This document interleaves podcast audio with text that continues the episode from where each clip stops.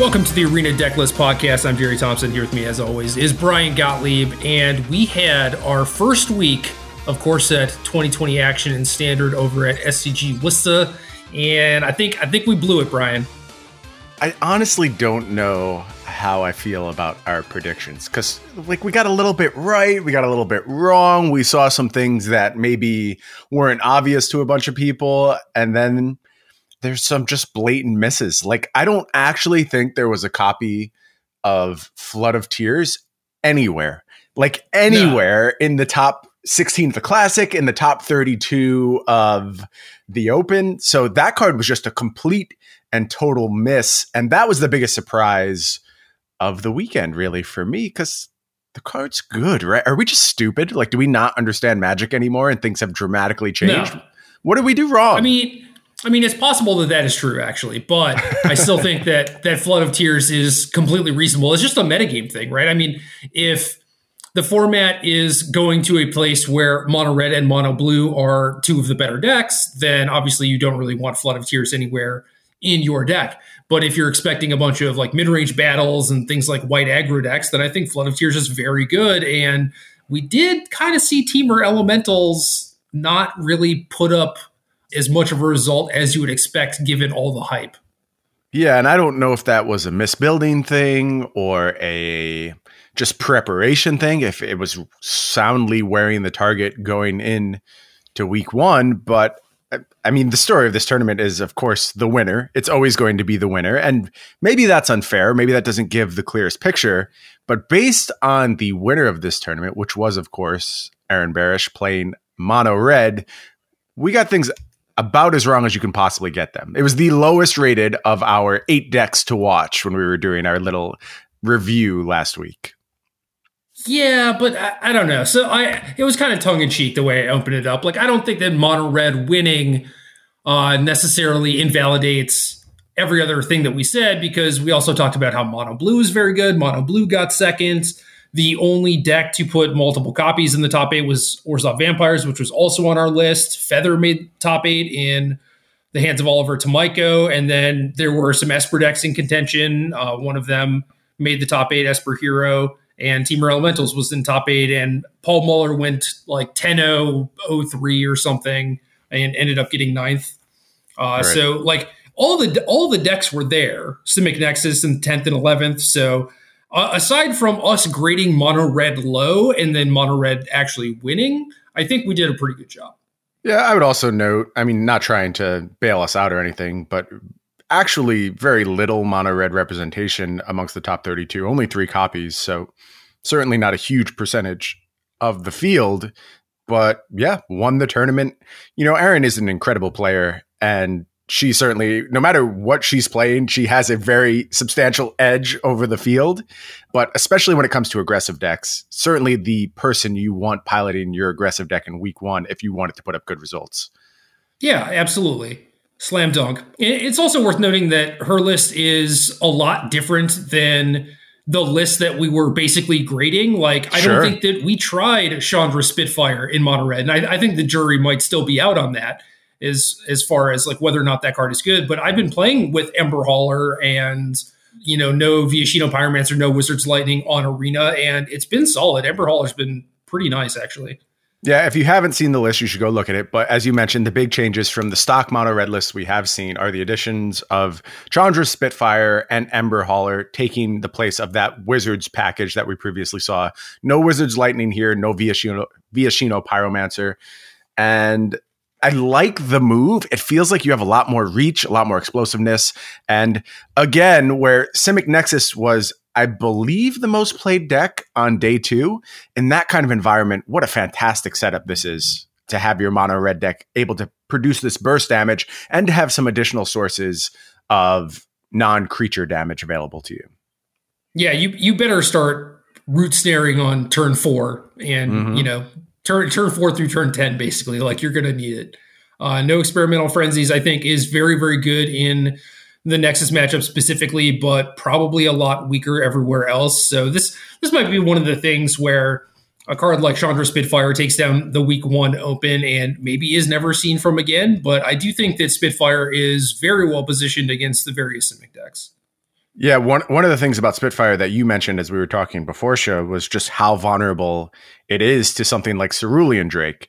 And I think if there was a flaw to the general rooms preparation for this tournament, it was the lack of Cerulean Drake in a bunch of places. And Aaron certainly able to leverage that absence to great success. When it came to the finals, was paired against Ross Merriam playing mono blue aggro. I really thought Ross had the edge in the matchup if you had asked me to choose a winner, I would have chosen Ross ahead of time. There were some kind of non games, a lot of mulliganing, so I wouldn't take too much away from the actual result. But it just seemed to me like it was Mono Blues tournament to win, which would have felt a lot better from our end because that was the deck that we both ultimately landed on going into this week. Yeah, and I mean Ross, I, his his list isn't close to what I would have recommended. Mm-hmm. And I think Ross was really going off of Autumn's list that they wrote about uh, last Monday on SCG. And right. it's just weird to me. Like two lookouts dispersal. I mean, like you can finally maximize that card, right? So, like, why would you not go hard on lookouts dispersal? Not that it necessarily matters as far as the mono red matchup is concerned. Uh, I do think it's like slightly better than Wizard's Retort, but not by much. But yeah, I mean, I, I think that this this is week one. These decks are likely going to change a lot. I would not put too much stock into oh, this is what mono red is supposed to look like, or this is what mono blue is supposed to look like. And even as far as like the results are technically concerned, like yeah, mono red won the tournament, but like you said, this this was kind of mono blue's tournament to win. I think it looked really well positioned. No, I'm I'm right there with you. Was a bit surprised by the outcome. I guess the next point I want to circle back around to, you mentioned it briefly, but here we are again, a tournament where people started getting real excited about Simic Nexus. And if you look down the list of players playing Simic Nexus in this tournament, it's kind of a who's who of faces from the SCG Tour, the folks you expect to do well, who routinely do well on the SCG Tour. A lot of them with Simic Nexus in their hands. As I mentioned, the most played deck going into day two the most uh, well represented one. I think followed closely behind by Simic Flash. We'll get to that deck in a moment. It says a lot about yeah. the quality of Simic right now, but ultimately no top eight slots. Do you want to make anything of that, or is the difference between you know Dylan Donegan finishing tenth, Sam Lawrence being in eleventh, uh, Evan Whitehouse in fourteenth? Is the difference between those kind of placements and the top eight so small as to be almost meaningless? I think it is normally, but I also want to argue that Simic Nexus is just bad. So okay, tell us why. It's kind of tough. I just feel like if people are rightfully prepared and know how to play against the deck and don't walk into stuff like sideboard biogenic ooze I, I, just think that the deck is fundamentally flawed. Like you can't miss a land drop. You absolutely need everything to come come together. Like you need your draws to be great, and you need your opponent's draws to be like kind of medium. And obviously there are matchups like you know Temur, right? Like Temur is just at a huge disadvantage. Any sort of mopey mid range deck, and you can make the case for formats where there is a lot of mopey mid range. We're like, oh, okay, like this is the time to play Simic Nexus and you know like uh, Mythic Championship three, right? But realistically, I think those situations are few and far between, and the the people on the SCG tour just constantly trying to play Simic Nexus and are really just underperforming in general with the deck. I think I think it should be a, a wake up call for these folks. It's funny you mentioned that because friend of the podcast, Kane Reinhardt, was over in our Discord, and he's been one of the most fervent supporters of Simic Nexus. Has certainly done well with it on the SCG tour. He said that this tournament was his breaking point, and he wants to use it as a stepping stone to make better deck selections in the future because he was so disappointed with his choice of Simic Nexus for this event. Good. Good. Kane is smart.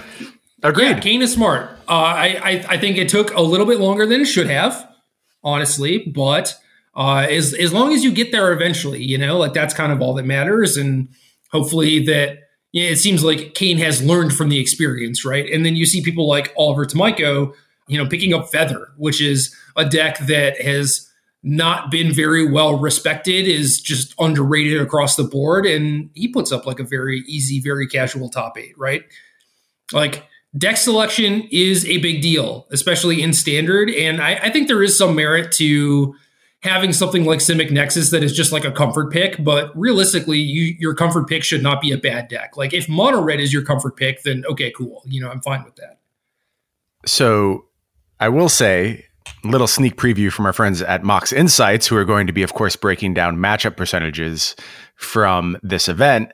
They suggested that Simic Nexus may not be as bad of a choice as we're making it out to be. We'll have to see what the numbers actually reflect. And of course, all of these numbers always come from a place of pretty small sample sizes. We never get large enough sample sizes in Magic to actually state anything determinatively, but I always like to take a look at them and see how they color my perceptions of the format. I do want to go back to Oliver Tomajko's Boros Feather deck. This was a deck that we both on, graded. Go ahead. Hold on. We're we're we're gonna we're gonna talk about Simic Nexus. I'm gonna run this into the ground real quick. So do it if you if you look at the Mox Insight numbers, and I haven't seen them, I could have guessed what you were going to say when you when you first started talking about them. I bet that it says like, oh, Simic Nexus is like a fifty-seven percent favorite against the field, and then you take the people that are playing Simic Nexus: mm-hmm. Dylan Donegan, Sam Lawrence, Abe Corrigan, Zan Syed, all these people. I wonder what would happen if you take their win percentage of playing literally anything other than Simic Nexus right. and compare those two side by side.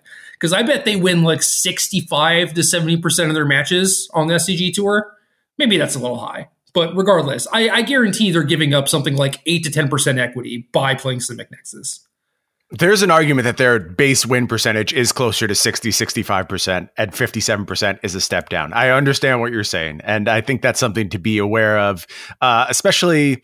This is not meant to disparage anyone taking place in the SCG tour, but I do think the skill gaps are larger than we typically see in, say, mythic championship events where there's a certain baseline you have to achieve before you're playing mythic championships in most instances you just have to sign up for an SCG Tour event. And the gulf between the worst player in an SCG Tour event and the best player, and the gulf between the worst player at a Mythic Championship and the best player, they they aren't really even comparable. The the gulf is much larger at an SCG Tour event. So this is a fair point. Yeah. That, that's all I'm, I'm trying to say. It's like if you look at the numbers for Simic Nexus just on their own, I'm sure it it will you know, t- talk about how like, oh, the deck's a favorite against the field or whatever. But realistically, I think that number is completely going to be disingenuous. Okay. We'll have to see when the numbers come out, but I, I do like your assessment of that number. I want to talk about Boros Feather now. This was a deck. Let's Basically, there were there were three decks that we were high on, right? Mono Blue, Boros Feather, Flood. Two of those pretty solid results. Although, again, if you want to talk about players who are just apt to have really positive win rates. Certainly, Oliver Tomajko would be in that group. But true, I, I think Oliver's play and deck selection both are a huge part of why he is so good. And he is so good, by the way. I, I love watching Oliver play. Definitely been one of the bright spots of my time on the SCG tour. And this was just like the spot on deck selection. We talked about how hard the Boros Feather deck is able to punish any deck relying on small mana creatures and is basically the only deck in the format that can really do so. Yeah, I agree completely. I mean, the the matchup that he lost, I believe, was to Chris Johnson's Temur Elementals deck, and this was like uh, lower to the ground one with a bunch of lightning strike shocks, uh, Chandras to buy him back, big Chandra at the top end, like sideboard fries and stuff. I mean, it, this deck just has a ton of spot removal and reasonable ways to actually pressure also. So uh, probably a, a, pretty bad matchup and not one that I would expect to play from the feather side. Yeah, I want to talk about some of the unique aspects of Oliver's list because this is a deck we did explore with a little bit more of a close eye. Legion War Boss over something like Gideon in three drop, drop spot, spot makes a ton of sense, especially when we're talking about Simic Nexus being the most represented deck. You need to get on the battlefield quickly. Legion War Boss allows you to do so. But the key to that matchup is Oliver is not messing around in the sideboard. Four copies of Demystify ready to go, ready to bust that one out, rebuy it with Dreadhorde Arcanist, maybe, who knows. Uh, but there will not be any wilderness reclamation on the battlefield against Oliver Tomajko. I really like taking that wholesale approach to the matchup as well. Yeah, he's not messing around. I mean, I from my experience playing with the deck, there were a decent amount of flex slots that I was just kind of confused as to what I was supposed to be playing. I, I think I, the list that I have built on Arena right now is like three Gideon, two Warboss, mm-hmm. and it doesn't really make a lot of sense to just like split them. I, I, do think that if Oliver was expecting a lot of Nexus, him playing three War Boss, no Gideon makes a lot of sense. Things will likely change going forward. There's probably going to be Esper popping up at some point, at which point you might want the Gideons back. Uh, but yeah, for in the sideboard in a color combination that has like a pretty weak uh, sideboard, at, least as far as options are concerned. And it's just like, yeah, why why not take some of these like garbage slots and just make them demystifies, try and make Nexus as good of a matchup as possible. And it looked like he succeeded. Yeah, it's a good lesson in hard targeting your problematic matchups. Like if you have a bunch of fine matchups, don't bring in four cards that are slight upgrades. Instead, find your bad matchups and get four of the most efficient cards available and use that to turn the matchup on its head in post board games. Right, and still has room for Gideons in the sideboard, has some lava coils and some additional removal spells, and it's like really past that. What what do you actually need with this deck? Like you're not trying to get super cute and do like this full on sideboard transformation or anything. Oliver decided that Tocatli Honor Guard is not even worth playing against Risen Reef decks, which I basically agree with. And yeah, he just he found the optimal usage for all of his slots. Yeah, another copy of Boros Feather in the top 16 as well in the hands of Brad Carpenter. Again, we're seeing very good players picking up this archetype. Brad's list looks very different from Oliver's on the whole, I like Oliver's a little bit better. I think it's a little bit more focused in what it's trying to do. One card though that I have liked was Tomik. Very happy just have one copy as a two drop. Sometimes it just steals a game that you have no business winning. Brad does have the copy of Tomik that Oliver chose to skip. Maybe the only change I would make to Oliver's deck is getting one copy of Tomik back in the mix. Yeah, that's fair. I the the one thing that I will note about Oliver's deck, and I, I honestly think that this is a mistake that a lot of people are making, is only playing 22 land when you have Temple of Triumph. I think just having a bunch of card filtering and scrying and stuff like that, I think you would rather just be a land heavy than a land short. I think it's a lesson we learned last time with the temples is that you'd rather just have more of them than fewer of them because you'll be able to tuck your future lands and uh, assure you're not flooding in the late game. The deck manipulation really comes to play as the game moves on. But you need a certain threshold to even make the game move on. So why not just load up in the early game and use your temple filtering to avoid those draws later on? Plus, there's so much scrying in the deck with God's Willing and uh, 10th District Legionnaire that you'll often have control over the top. Just make sure you get to start playing the game. 23 lands probably a better place to do that. Yeah, and I also think that the deck just wants to hit its fourth land drop. Like you want to be able to play Feather or War Boss with a one mana card left left up. Like you don't necessarily want to be flooded on spells because you do have like this sick engine that kind of takes over in the late game, either Dreadhorde Arcanist or Feather. Yeah, kind of surprisingly mana hungry is the Feather deck. Yeah, even though its mana curve is super low, but like you just use your mana every single turn. Absolutely. Well, let's keep moving our way through this top eight. I think that's how we're going to go through this discussion. And we talked about the Temur Elementals list in the hand, hands of Chris Johnson. Thoughts on this one, Jerry? Uh, a weirder take. I initially started with decks that looked a lot like this and then kind of moved away from it just because the format didn't really seem like it was in a place where you wanted a bunch of shocks and lightning strikes but that was more of like you know day zero type of stuff where like everyone's playing simic and like nothing is really worth killing because it already gave them value. And if you look at this top eight with a bunch of vampires and feather and mono red mono blue like obviously the spot removal is huge and i think that that is what got chris that far. Yeah i think chris chris's deck is built well for the format that showed up. I don't know if that was completely planned on Chris's part or just a happy accident because it doesn't look like the other elementals decks we've seen whatsoever. I really haven't seen any of Overgrowth Elemental. That's an interesting little addition to this archetype. And Living Twister, also a card not seeing a huge amount of run. But This card is occasionally very, very powerful, just can take over a game on its own. So we'll have to see if that becomes stock going forward. I've certainly tended to play the more controlling versions of elementals, the decks that go a little bit bigger. Creeping Trailblazer has just felt like a pretty miserable card to me in most instances. Agreed. So that's one thing I really don't like in the list, but you can understand where if things are a little polarized, like on one end you have these Nexus decks which you just don't want to hand a bunch of turns and you know the bigger Temur setups, things like Flood of Tears, look a little silly in the face of Nexus, as we've often talked about. You have to find some kind of way to combat that matchup. I was taking a very, very pointed approach, going as far as like Cinder Vines and things like that. And I think you're priced into it if you want to have game against Nexus and you're playing mid range elementals. Here's the other way you can try and get things done just get a lot more damage onto the battlefield more quickly. I think this deck is mostly still a pretty big dog to Nexus, but you probably have more of a fighting chance. Whereas the other decks, it's just like, well, I need to go to my sideboard or I've got no shot. This, you're probably looking at something closer to like, I don't know, 42% in game ones, maybe 40% in game ones, where the other mid range versions are closer to 35. Yeah, maybe even lower, actually.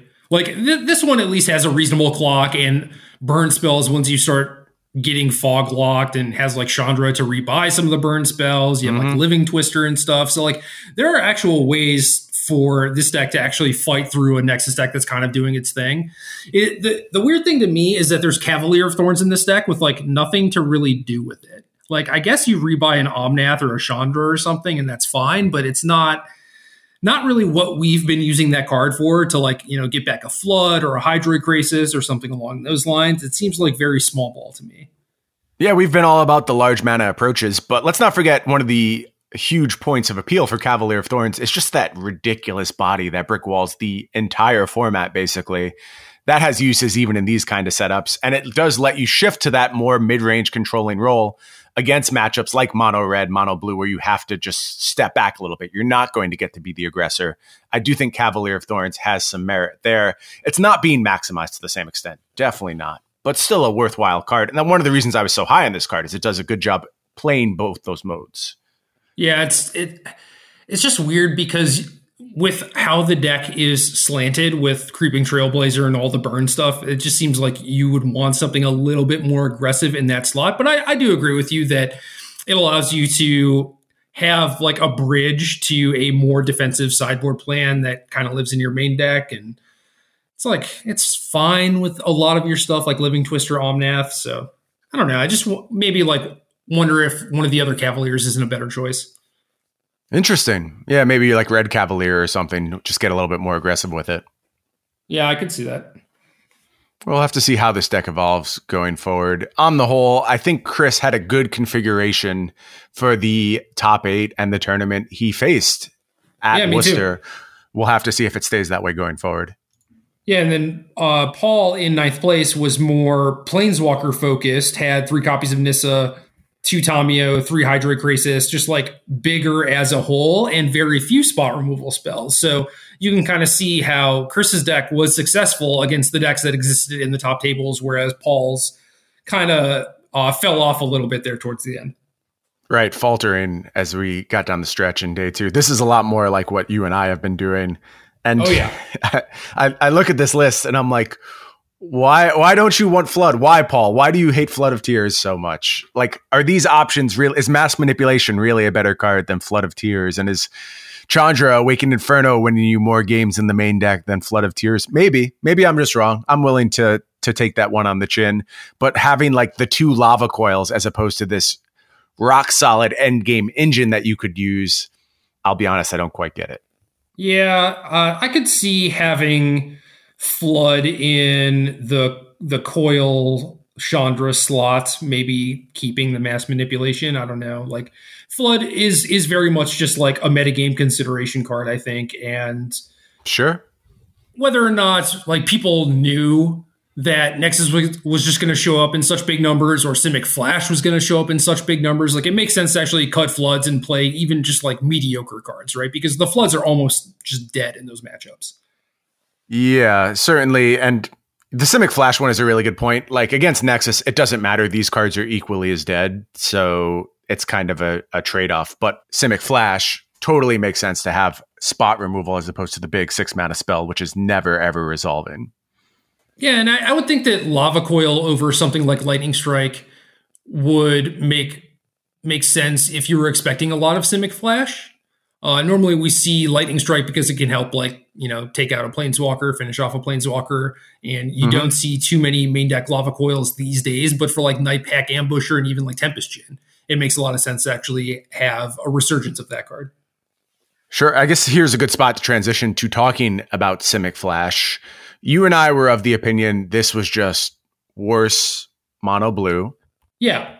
It was the second most played deck in day two, and its highest placing finisher, I believe, was 13th, 13th place, Brandon Dempsey, and not a huge amount of representation amongst the top 32. So, do we think this deck failed to convert? Is it better than we thought it was? I mean, because we're being fair, there's not a lot of mono blue aggro in the top 32 either. It's just Ross happened to carry it to a very high profile finish. I believe there's only two other mono blue aggro decks in the top 32 altogether. So, Simic Flash with more representation, but I think probably more players as well, at least when it came to day two, certainly. Yeah, I don't know. It's hard to say. I mean, I, I think that there are a lot of issues with Simic Flash where you have eight four mana cards in your deck. You have a very, very awkward mana base. You're playing things like Essence Scatter, which are very hit or miss, and uh, Mono Blue gets to play just as many hard counters as they basically want between Lookout's Dispersal and Wizard's Retort now. So I don't really understand why you would play this deck that needs to hit four mana, and even then, like you're you're still kind of in an iffy position versus just playing mono blue, having those curious obsession, I win draws, having more counter magic, lower mana curve. Like, how much does adding the green actually help you? Because I don't think it's a lot. It's the fear, Jerry. It's it's the fear of Ceratops pushing people to bring green into the mix. Let me tell you how many copies of Shifting Ceratops there were in the top eight in total. There were three. And sure, there was some throughout the tournament. If you move through, you know, the top 16, you'll find more copies of it across these Simic decks. And yes, it's an absolute house against mono blue, and you get pretty lucky to steal games against it.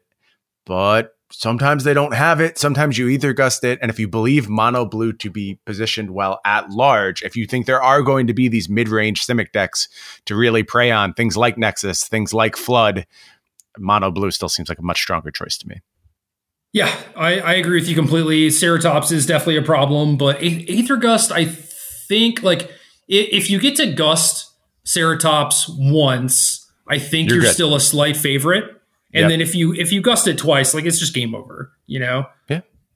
I, I don't think you need to do weird things. Like I guess Autumn tweeted about maybe their updated version of Mono Blue with Noxious Grasp, I think is the name of the card, the black sideboard right. color hoser off of yep. just like eight dual lands. And it's like, yeah, you you can do things like that. I don't know if that's actually right or not, but like if people are playing a bunch of them, because mono blue is so good, there are ways around it. You know, you can play the fourth Aether Gust, you can play the noxious whatevers, and just be fine. You don't have to play like Frilled Mystic and Night Pack Ambusher. Yeah, again, my read is that if people are playing that many Ceratops, I'm just going to choose not to play mono blue. And I'm trying to pick a spot where Ceratops isn't the most played sideboard card. And I think Ross found that spot for this tournament and was rewarded with a nice result. Yeah, and I mean, we'll see what happens uh, going forward, whether or not people actually pick up on the fact that Mono Blue is quite good. Because, like, also with Simic Flash doing so well, having like such a big presence of day two in Worcester, like it, it basically points to the same stuff as that makes Mono Blue successful, right? Like Simic Flash is good basically against the same spread of matchups that mono blue is. And I bet if a lot of those flash players played mono blue, they would have had a lot of similar success. I think you're right. What do we have left in this topic? We haven't talked about vampires yet. Yeah. Only deck to put two copies. Only deck to put two copies in the top eight, though. It's true. I mean, Zach Keeney with small white aggressive creatures, he's he's gonna beat you. he just is. He finds ways, absolutely. Uh, it looks among the top 32, there's only three copies of Vampires. So it did a nice job locking up those top eight spots.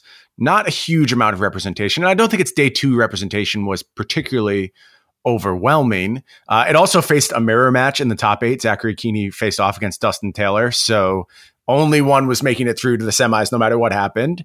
That kind of influenced its positioning a little bit, possibly. where do you see this deck going going forward? Is it an important part of the format? Does it start to fade away uh, in the face of better options? What are your predictions for next week's stock of Orzhov Vampires? Uh, there's so many moving pieces. Uh, the the most interesting thing to me so far has been these the storylines for like a lot of these archetypes and a lot of these cards where when the set first dropped, I was like, yeah, you just jam four Cerulean Drakes and just beat up on mono red. And then it was like, okay, no one's playing mono red anymore. We can stop playing these Drakes. And then going into Worcester, was like, okay, I need to start playing Drakes again because people are playing mono red again. And Vampires had a very similar trajectory where I was initially very excited about uh, Sorin into Champion of Dusk. And you know, played with some initial versions. Obviously, they they had like their own set of issues and everything. And I, I, don't think we ever really decided on what version is best. And I think now people have just decided that they're going to play Sanctum Seer in their deck, which is or Sanctum Seeker, which is in my mind not a very playable card.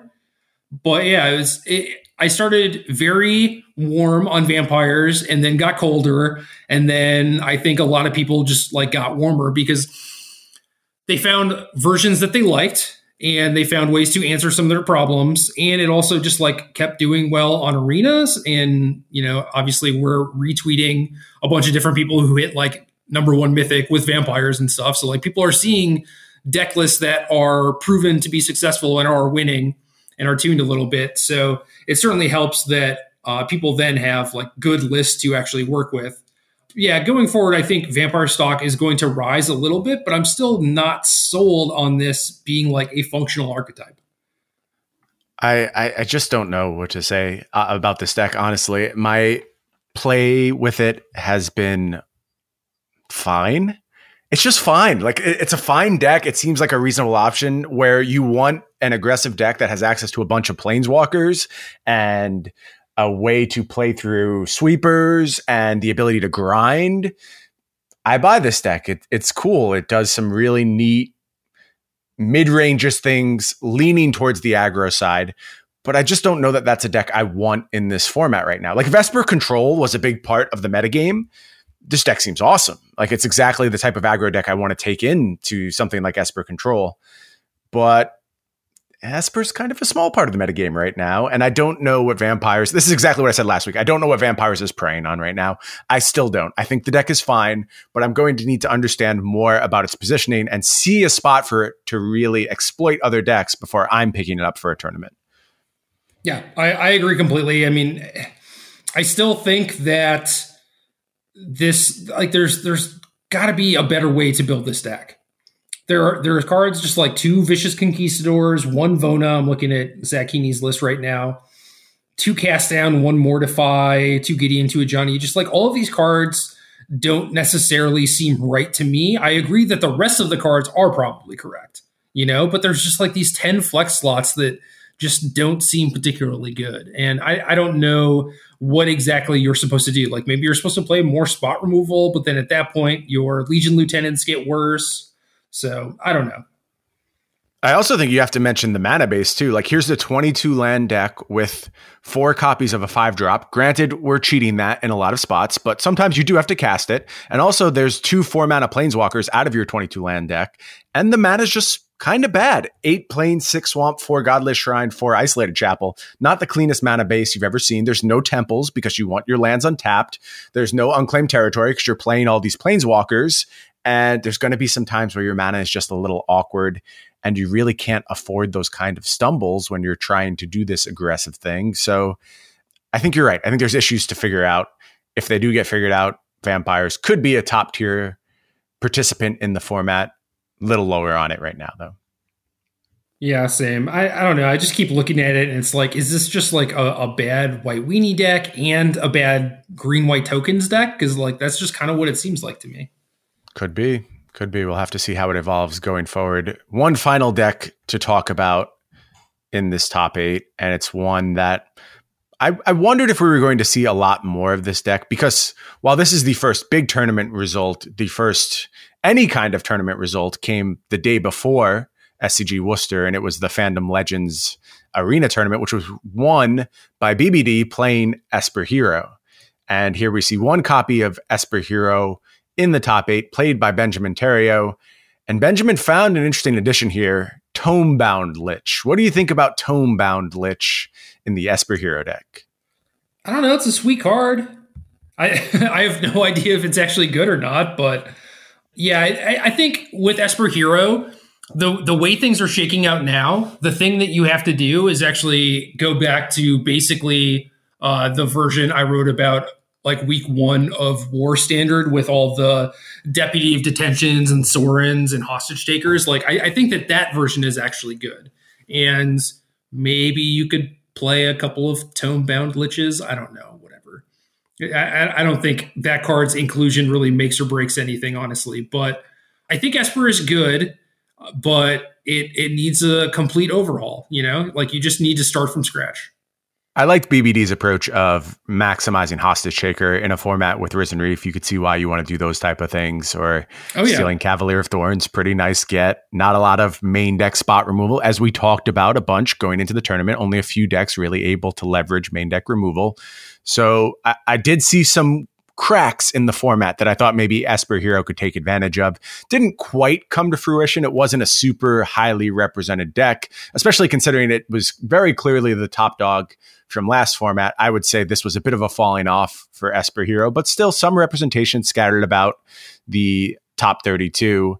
Going forward, high hopes for Esper. Do you think it can figure something out to be a huge player in the metagame, or is its time kind of past? No, it's good. Look, like look at this top eight: mono red, mono blue, uh, some crappy Temur mid range deck, some crappy white aggro decks, Bant ramp. That one's tough, and then feather. Esper can beat all of these decks for sure. You just need the right pieces, and obviously, if like this is what the metagame looks like, and this is what the winners metagame looks like, you're never going to be able to nail it down with Esper, right? Like you need the metagame to shift in a certain direction so you can kind of soft target something specific but going forward, I do think that Esper Hero definitely has the tools, even though it basically gained nothing from the set, even if you are considering Tomebound Lich as a get. Yeah, we'll have to see if that becomes a player in the deck. You you mentioned Bant Ramp. I'm sorry, I blanked on this. this is the one deck yeah. in the top eight we haven't spoken about yet. What do you think about this one? It is exactly the same. It is it is very medium. It is a, a deck that I just kind of beat with whatever deck that I'm playing on Arena. So I just I don't know. I never feel like this this deck is much of a threat. New ad here in the form of Voracious Hydra. I think this card is interesting in giving these decks some form of removal, some way to deal with opposing creatures on the battlefield. We talked about why that would be important in the age of Risen Reef, but tr- trying to sell me on a ramp strategy that can exist without using those incredibly powerful elementals is going to be a really difficult sell. And I have a hard time believing I want like Frilled Mystic and Shalai over Cavalier of Thorns and Risen Reefs and things like that. Yes. So, I, I mean, I guess this deck is fine. I just don't know, again, what it's exploiting at this point. It certainly is capable of doing some very powerful stuff, but there's probably another version of this archetype that's more capable of doing more powerful stuff, is my guess.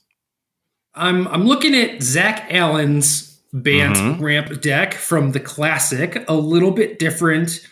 Uh, growth spiral instead of incubation druid, some drawn from dreams, some prison realms, uh, another copy of entrancing melody, just fewer creatures overall.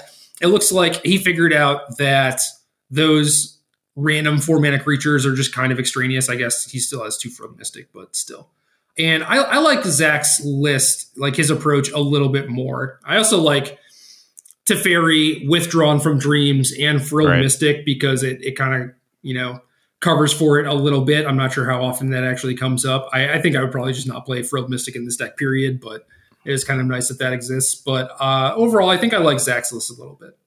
I would agree, shifting more to what feels like a bit more of a controlling stance, bit more card advantage baked in. And of course, he played at least one Cavalier of Thorns, so he doesn't have to be on my bad side. It is strange to me. I, I can't get over the fact that we have this incredibly powerful elemental package and these decks don't want it. I guess, like, if people appropriately adapt, because all the talk was about Risen Reef and these big mana strategies going into the tournament. So if you start making changes to exploit that card, then you can see getting away from it. But in my experience, it's been a very difficult card to exploit. It's very hard to answer right. profitably. And I just think you want the payoff. And I see things like Growth Spiral and the Frilled Mystics we keep mentioning, and just think you can make room for a little bit bigger elemental package in this setup. Yeah, I do too. Uh, also, Zach should be fired because he has four growth spirals in 24 land. That's a a dicey balance right there. I, have done it a few times. I've caught myself doing it, and then always, always, always, I at least get the 25th in there. But growth spiral decks, you really want 26 lands. That's how you make the. It's how you make the card work. And I know that's a big cost, but if you've ever cast a growth spiral and done nothing with it, you know the pain that playing 24 lands will eventually expose you to. Yeah, the, the temples help a little bit, but Zach's only playing two because he has Llanowar Elves, and that's a that's a whole other thing. I'm I'm not even sure how many temples these decks should be playing, but I'm pretty sure it's more than two. Temple adaptation, or excuse me, a temple adoption at this point feels a little low, given how powerful we know those cards yeah. to be. I think it's a consequence of the shape of the format, and as things get more and more figured out, it wouldn't surprise me to see more temples. Yeah, I, I, think if this Mythic Championship were standard, you would probably see a lot more temples in decks just in general. Like the the average would go up by at least two. Makes sense to me. Well, anything else you want to say about standard? We kind of just wanted to do a quick check in and ended up talking for quite a bit of time, but that's what happens when standard is new and exciting and we're getting our first cracks at it. Yeah, I, I think mono red is quite good if people are not playing Cerulean Drake. I think there are decks like Zach Allen's that have like Paradise Druid, Llanowar Elves that are very weak to Chainwhirler and stuff like that. So people are currently sleeping on that. Y'all, y'all can't do that anymore. Uh, also, Mono Blue is quite good. I, I, remember a point where people were like main decking Kraul Harpooners, and that card is just completely absent. So uh, something has to change there. Also, you know, you have Shifting Ceratops, Veil of Summer showing up in some decks, but maybe that number needs to go up too we'll have to see how things adapt as we head into Magic Fest Denver, which is this weekend. I will be there for about yes. an hour on Friday morning, and oh, then I'm no. leaving. No, yeah, sorry. What? Didn't, Why? Didn't mean to get you too excited there. I'm I'm actually just passing through Denver uh, on my way to go visit my wife's family out in Steamboat Springs, and I happen to be there at that time and gonna float through the GP, but not staying for any extended period of time. Where is a Steamboat Springs? Steamboat Springs is about four hours, I think, west of Denver by car. I'm flying out there from Denver though, and it just worked out where when we had to fly out on Thursday, we couldn't get the flight. There's only like two flights a day that go into Steamboat Springs. We couldn't get the flight at an appropriate time on Thursday, so we had to stay overnight and then are leaving Friday. And that's my period of okay. time where I'll be stopping by the Magic Fest. But I don't really want to get into it again. I certainly could have modified my trip to make some time to play in the Magic Fest if I wanted to, but uh give me a reason to play Magic Fests and then I would have, but until then I'm I'm just not prioritizing it to the extent that I could be in the city hosting the Magic Fest and I'll just leave cuz you get you got to give me more than a big PTQ, quite frankly.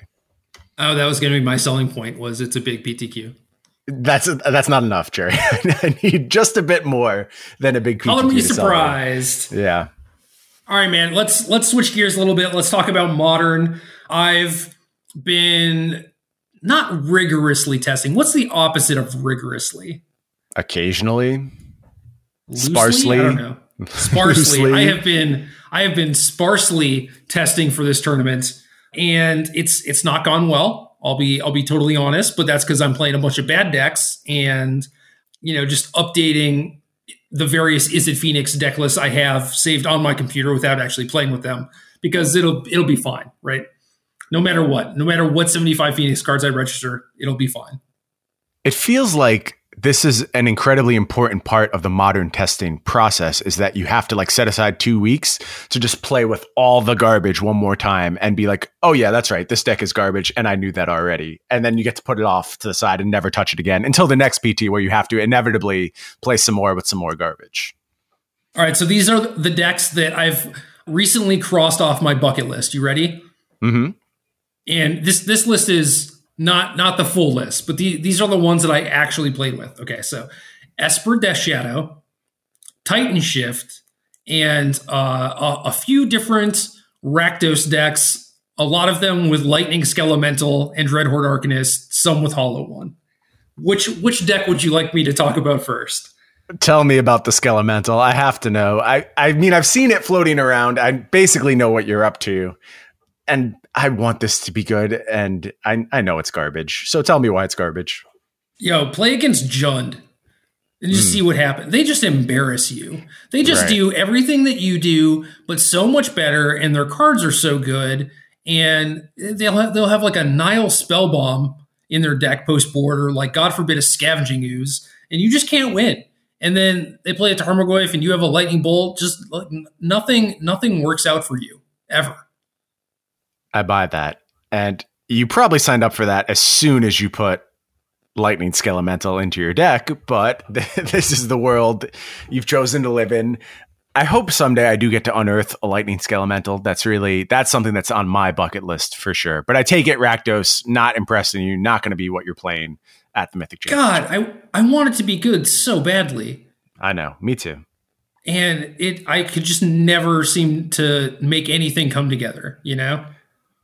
What about its close cousin, Jund. You mentioned Jund just embarrassing you, and Jund has been gaining a tremendous amount of metagame share recently. It seems like people are very excited about the archetype one more time with the addition of Seasoned Pyromancer, maybe an occasional Unearth, but most importantly, Wrenn and Six. How do you see Jund as it stands now? A lot of Wrenn and Sixes. Uh, I would mm-hmm. play a lot of them. Uh, mm-hmm. Jund and Mono Red Phoenix are two of the decks that I want to work on but haven't really. And I think Jund is probably one of those decks where I can just eyeball and don't have to actually play with it because I just have infinite Jund reps under my belt. And I was looking at uh, updating that today, and uh, I, I don't think I'm doing anything like too crazy compared to anyone else. I'm just absolutely not touching Hexdrinker and not touching Dark Confidant. I do think that Jund is going to be like reasonably popular at this PT, and they're all going to have like three or four Wrenn and Six in their deck. Yeah, having vulnerability to that card, tough sell right now. Your deck at least needs to account for it if you're playing something that's very soft to the one damage. One of the questions I've had with that card is how much do you alter the mana base in order to maximize Wrenn and Six? Are you playing a Barren Moor? Are you just trying to get by on like a couple of nurturing peatlands, how far do you have to go to really maximize and Six? So I looked through a lot of different Jund lists today and just kind of compared them and and this was like after I made my initial list. It was basically just like checking my work, you know, seeing how crazy I was. Like, I, I don't really want Raging Ravine in my deck, but basically everyone is playing two. I wanted one Barren Moor and I saw one deck, deck list that had two. And I also want one or two nurturing peatlands, and most uh, decks had one or two copies. And I also want hell of fetch lands, which is mm-hmm. kind of why I don't think you can really play Raging Ravine. Uh, also, Raging Ravine is just like kind of mopey, but it might be a necessary evil. I don't know. But yeah, I, I want a bunch of fetch lands. Yuta Takahashi also tweeted about this, where he was like, if I play Jund again, I want 10. 10 fetch lands. And I, I, think that that number is really high. I, I think just think it's like very difficult to actually get to that number. But I think that eight or nine is completely reasonable. And I think like a lot of the lists I saw I had like seven, which is not great. I hope that this is a deck that you could pick up and play for this Mythic Championship. It's it's been so long since it was a correct choice. And it's quite frankly been a long time since it's been a reasonable choice. And having this playstyle be good in modern says very good things about the health of the modern format, I think. Yeah, I agree. And uh, Ari made a, a tweet about this, I think, today or yesterday, talking about how he likes the direction that modern is headed because of Narset and Karn the Great Creator basically just making it so there are more creatures on the battlefield both to like protect these planeswalkers and to attack them and mm-hmm. i think mm-hmm. that's correct i think that's accurate I, I don't think that these cards are necessarily like fun to play with but we're still adapting to them right like it is going to be very rare i think for this mythic championship where people are just getting locked out by karn over and over and over again you know yeah, we'll have to see how that plays out. I, I think Karn has cooled off from its high and is now just another pillar of the format that you need to account for. And like you said, the way to account for that, creatures have presence on the battlefield. Or, or Jerry, let me mention this way of accounting for three mana and four mana planeswalkers. How about winning the game on turn one? Is that something that you have any interest in, or is that something you believe to be an actual thing people will do at this Mythic Championship? Do you mean winning on turn one or like shame conceding on turn five after casting one spell? Well, both those are on the table if people do choose to play this Neobrand deck. I've made my opinion on this deck clear. Even after the London Mulligan, I think it is just way too inconsistent to be a serious contender in the format. And I, I think you're probably self sabotaging by choosing to play this deck, but you're taking a lot of your results out of your hand and just kind of hoping to get lucky. And some people might be in the market for that because let's not forget there's people who just don't play modern. Like there's people who have no experience with the format whatsoever, and they might be content playing solitaire for a full day. I don't know. I, I hope there's not large representation for Neoform, but if you've played Magic online any amount, you know this deck is well represented in the queues. Good God, do I know that? I a lot. So a lot of my testing experience has been build new deck, join league, get turned two twice, not play MODO for the rest of the day. Doesn't that tell you you should be doing something with it? Like, shouldn't you be maximizing this deck? Shouldn't you be the one figuring it out and making it work more consistently? No, because okay, so Matsugan already did the work. Okay. I trust Matsugan to make the most consistent version up to and including one safe request that he possibly could. And that list is just stock now. People have like not changed a card, presumably because it is a good version of a good deck or a good version of that deck.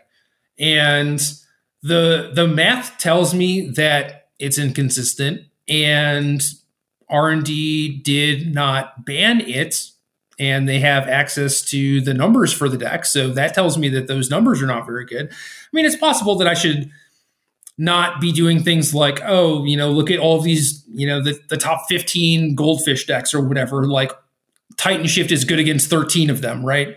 And then I joined the queue with Titan Shift today, got turned two twice by Neobrand, took a breather, came back, got turned two by Puresteel Paladin, just quit the match didn't even bother playing game oh, two. God. And it's just like okay, like obviously I'm I'm doing something wrong here, you know. Like I need to have like Inquisition of Kozilek in my deck or Force of Negation, probably just one of those two cards. So I talked about in my article today that the fallacy of modern being a turn four format is something we certainly should have moved beyond at this point. It, it's not real. That's not really what modern is, and if you think it is, you just haven't played a bunch of modern recently.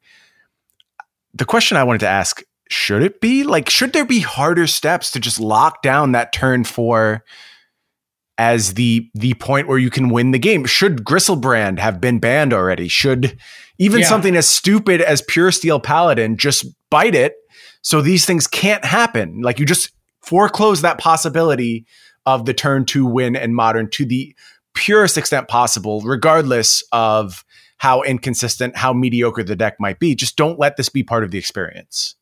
So it, it's like the the KCI or eggs thing, and like granted, KCI's win rate was astronomical, but like when you are quote unquote playing against that deck, it's not fun. You know, like right. you you are not doing anything. It is not an enjoyable experience.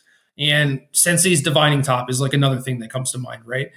I, I, think it would be fine if it was like, okay, turn to infinite combo, but it's like I literally have to like F6 against the Griselbrand decks because I know they have a fail rate. Right. And then I just have to sit there. It's just it's really stupid. Yeah, it it might feel bad being on the the losing end of the coin flip or whatever. And I I definitely get that. I appreciate that. I sympathize with that. But yeah, like why is Griselbrand in the format? What is it doing that is making people have fun. I, I don't think it is. I think if you handed me the reins to the modern ban list, I would ban like 10 cards and just reset and get back to a place where it is actually a turn four format because it feels like we live in a world that pretends it still is in a lot of instances. And sometimes it is. And those games of magic are really good. I've played really, really good games of modern that were interactive and fun and interesting and really some of the best games that Magic has to offer.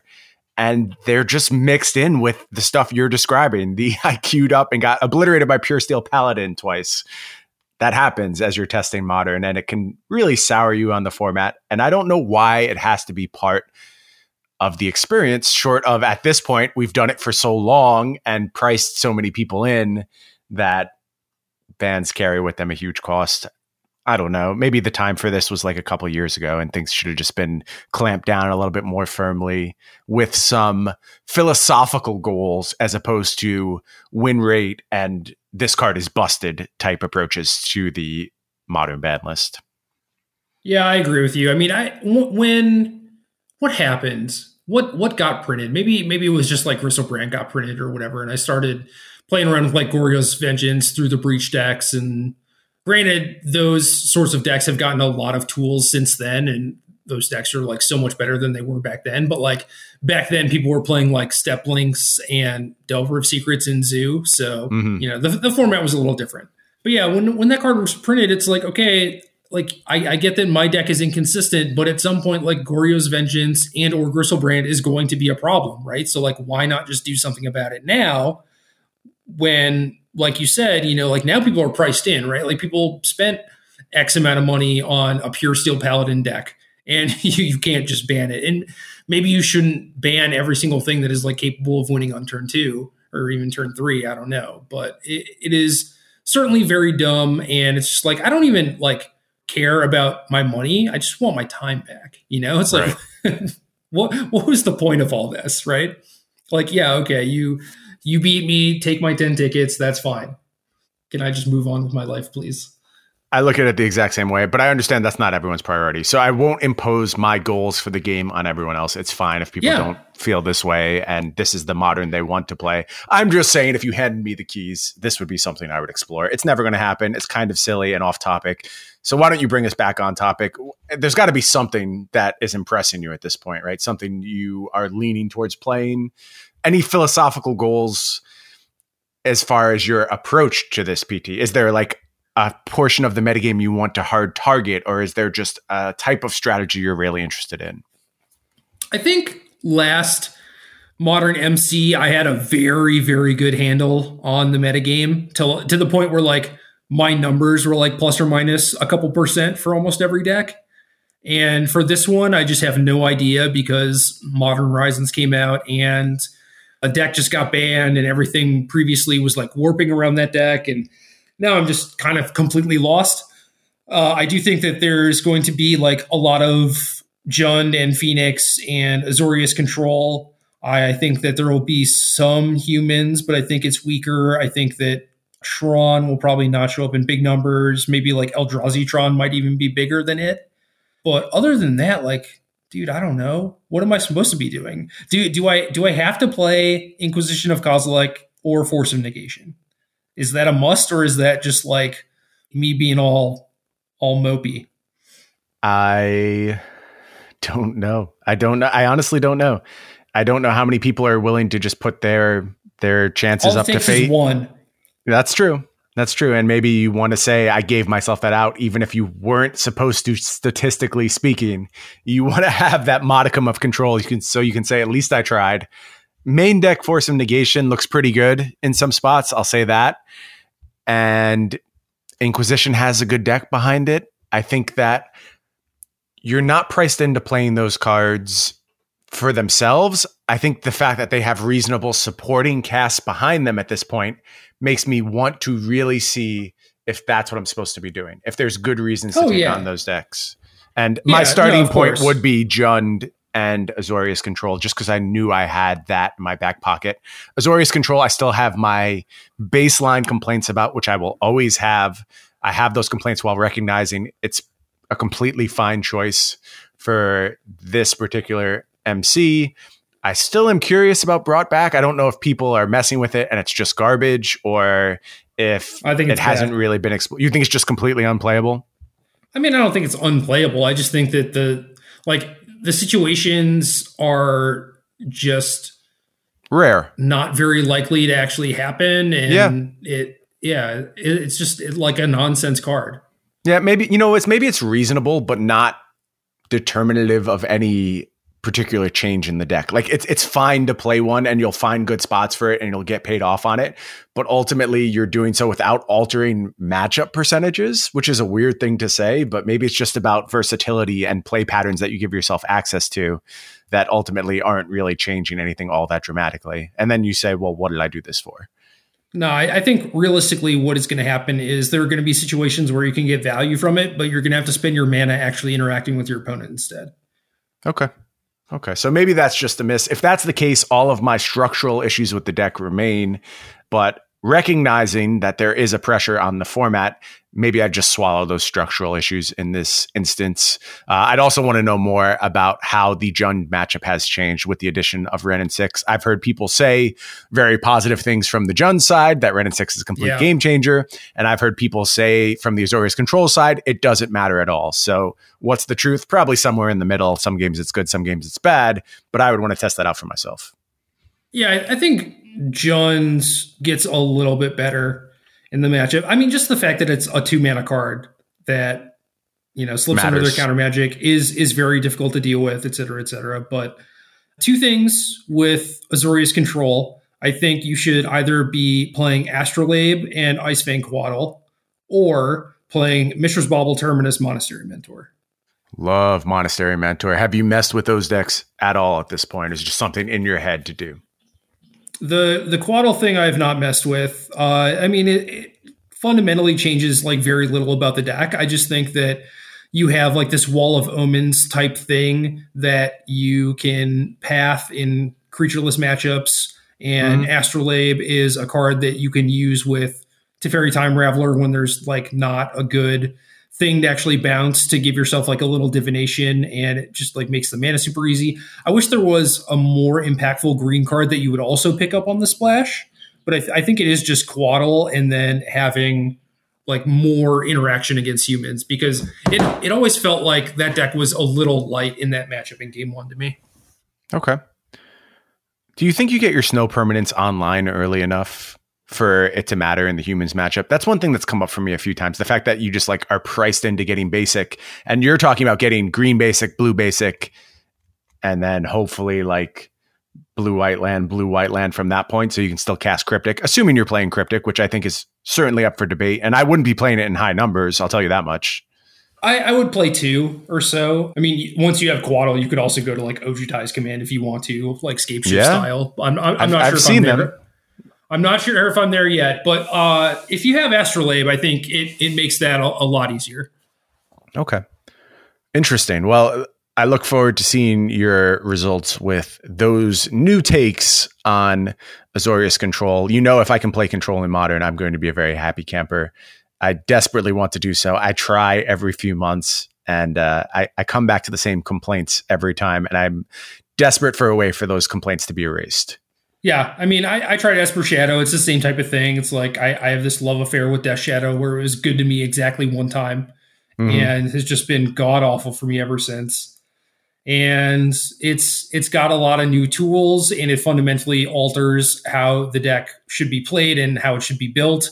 And that took a little bit to actually get used to. But at the end of the day, I don't think that Ranger Captain of Eos is like a big enough upgrade to make up for like all the bad stuff, you know, just like it being a slower deck, uh, it having a lot of three mana cards now, and it relying on having like as many black sources as possible while also having two blue sources and two white sources. Like even even though you're fine, like fetch shocking, if your opponent interacts with your mana at all, you're you're just gonna lose. Right. No, very fair complaint. So yeah, I I have Phoenix and I also have like you know Mardu if I have some weirdo mental breakdown or whatever and decide that that is a good choice. But yeah, it's it's probably playing Phoenix and just trying to guess as best as I can for what people are going to play and then just hope it all lines up. And I, I think that's kind of modern for you. Nice to have a very, very solid option in your back pocket for sure. Yeah, I mean, it is the one with the giant targets on on its head. So That is true, but things could change as we lead into the MC. It only takes a little Twitter storm for things to get kind of thrown on its ear. Somebody puts up a good result with a Jund deck, and maybe everything looks completely different before we head into that tournament. Yeah, that's that's another problem too. Is that Jund is like kind of hard to beat with Phoenix. So okay, well, we'll see if you can figure that matchup out. It's not looking good. Anyone have any ideas? Hit me. I like this part. I think this was the thing for the last modern PT as well, where there's just a begging stage you go through on the podcast where it's like, please, yeah. somebody just message me and solve this for me. The messed up thing is that no one ever hooks it up. Greedy. After all the advice you've laid on people over the years, no one's here to save you. Although, wait a second, weren't you handed your second place modern deck list basically a couple days before the event? Yeah, but that wasn't uh, via begging for it on the podcast. Okay, that was a different form of begging. I had literally like been playing in a league with Mardu when that happened. Right. I remember I was, we had talked about it on the podcast yeah. prior to that. Yeah, I think I was like 2 1 in the league, and I was like, this deck's kind of dope. But yeah, uh, Mattia did have five cards that were different that I liked. So uh, that was kind of the the selling point for me. And those five cards were good enough for a second place. Yeah, it's not bad. I'll take I'll take a repeat, I guess. I'll sure, even take third this time. Just progressively work your way down the top eight scale. Yeah, that's fine. Yeah, I'm okay I agree with that. That's that's the one uh the one I don't have. I have a, a losing top eight and a first and a second. So we need to complete the the quad. Let's do it. It's probably not going to be this one, honestly. But yeah, uh, that is going to be it for the podcast this week. Uh, we do have a question, and every week we solicit the fine folks in our Discord for a question. The uh, winner, uh, the person who asks uh, our favorite question between me and Brian, is going to be the recipient of an Arena Decklists enamel pin, and you can got, not get those anywhere else but here by asking us questions. The most exclusive pins on the planet. And our, our favorite question this week comes from Mason Clark, who asked a, a, pretty good question a month or two ago, too. And Mason asks, How much do you value clean mana over powerful multicolored decks in the abstract? Good examples in this standard format are Boros, Feather versus Naya Feather, Mono Blue versus Simic Flash, and Simic Manipulation versus Bant Ramp.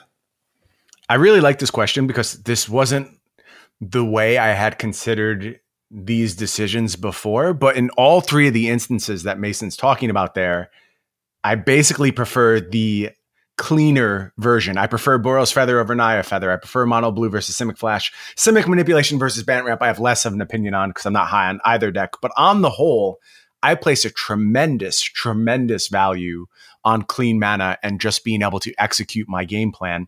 And I, I want to point that out because even while I think it's correct in the instances listed here, I do think it may be a weakness of mine. I may tend towards clean mana a little bit too often and unwilling to take those chances when a little bit dirty mana base really pays big dividends. In the case of the present standard, I'm starting to see some decks that I discarded early on in the format be really amplified by the addition of a third color. Something like Scape Shift was kind of unplayable in its two color Simic version that I first started with. But as it becomes a Bant deck and you gain access to Teferi, it looks more promising. It gets some play patterns that I think really dealt with a lot of the problems it had previously. To the same point, our first approach to the Elementals decks, the Flood decks, were two color decks. And it was when I branched out into a third color with Omnath, honestly, at great hesitation that I was rewarded with a deck I was super excited about and really into. So for me, I certainly trend towards cleaner mana. And I think going forward, I want to be more conscientious of instances where that may be limiting my success because it's not always correct. Even if that's my default reaction, I do have to still be open to the times where it's not going to be the correct approach. Yeah, I, I mostly uh, fall on your side. And so I, when was this? Like 2012 when when flash was a thing. I took Adam Prosak's blue white flash deck top eight of gp with it but got just massacred by red black zombies because i had no way to kill like a grave crawler or a Geralf's Messenger or whatever. And then there was a gp the next weekend where i added red to my deck for pillar of flame and some other removal spells and i got I got 10th, my result got worse, but the deck overall just became much better, much stronger.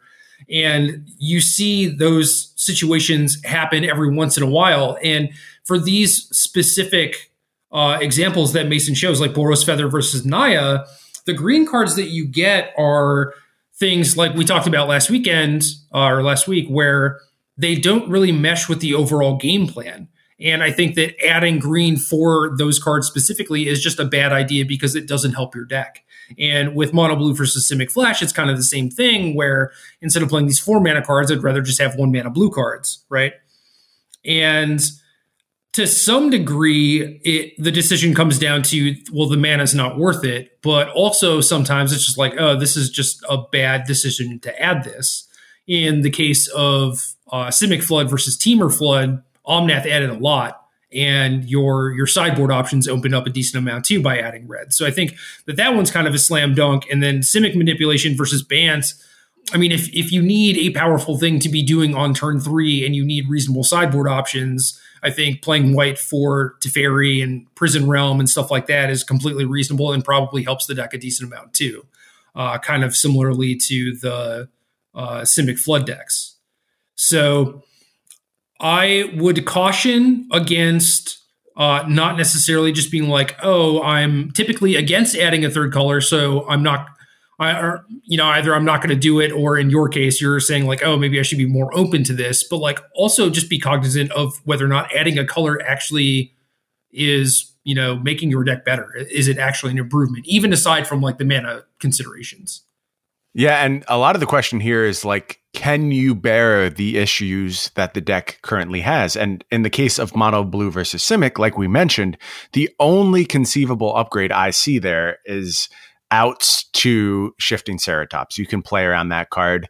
And granted, the four mana Flash Wolf is a very powerful magic card, but you just don't need it. It doesn't make your deck significantly better having access to it. You're able to play a very reasonable game plan without access to that, or what do I want to call it? Mystic Snake, Frilled Mystic. I just reverted 10 years somehow in my head. W- without either of those cards, you're still able to execute the same game plan. You're just getting a very narrow answer to one very narrow thing. Whereas broader editions that you're speaking about that are successful go a little bit wider than that. And they they add a new dimension to the deck, a new important play pattern to the deck, not a play pattern for the sake of having an additional option. Yeah, I mean, Nightpack Ambusher makes you a little bit better against red and green creature decks, but you can increase your percentage against those decks in different ways. Mm-hmm. And N- Nightpack Ambusher versus Curious Obsession is just not even close in my mind. It's just not. Yeah, I'm right there with you. I, I see it the exact same way. And make sure this is your only way to get those percentage points basically like i think the splash has to be further down on the list than reasonable cards in color before you're really looking to diversify in this fashion yeah and at this point i mean we we have things like surge mare and aether gust and cerulean drake and even uh entrancing melody right just allow you to make up those percentage points against those sort of decks basically is is much as you want, you know, like however many slots you can afford to devote to those decks. So the the age old adage of you know don't play a worse version of something else certainly applies here, and I do think that the you know getting to play 19 or 20 basic islands versus 24 clunky blue green lands when your mana costs are also like very spread out all over the place like that does amount for some of it. But I also think that like if I could play mono blue or you know if, if Nightpack Ambusher were just a blue card, you know, would I play this like clunkier version of it? I don't think I would. So then what's the point? Yeah, well said. Yeah. So uh, awesome question from Mason. This is, you know, now thinking back, like people have been doing this with like four color Dreadhorde versus Sultai and, and stuff like that. Like this standard format has been the the amount of colors that people play has been very prominently displayed in the standard format, right? Where it's like, you know, is this two color deck better or this three color version of basically the same thing? And no one has really talked about it yet so far. And uh, I, I really like this question because, you know, it actually forces us to think about it and discuss it when it was just something that we just glossed over previously. For sure. Props to you, Mason. And that's that's why we pick Mason multiple times. Mason is great. Multiple time pin recipient. Oh, actually, this is his first pin, right? His his previous Yeah, one was yeah. under old old payouts, the old game podcast sleeves. Yeah, and I, I still own those sleeves. They're coming, Mason, I swear. But Brian, you can sign us out. That's game.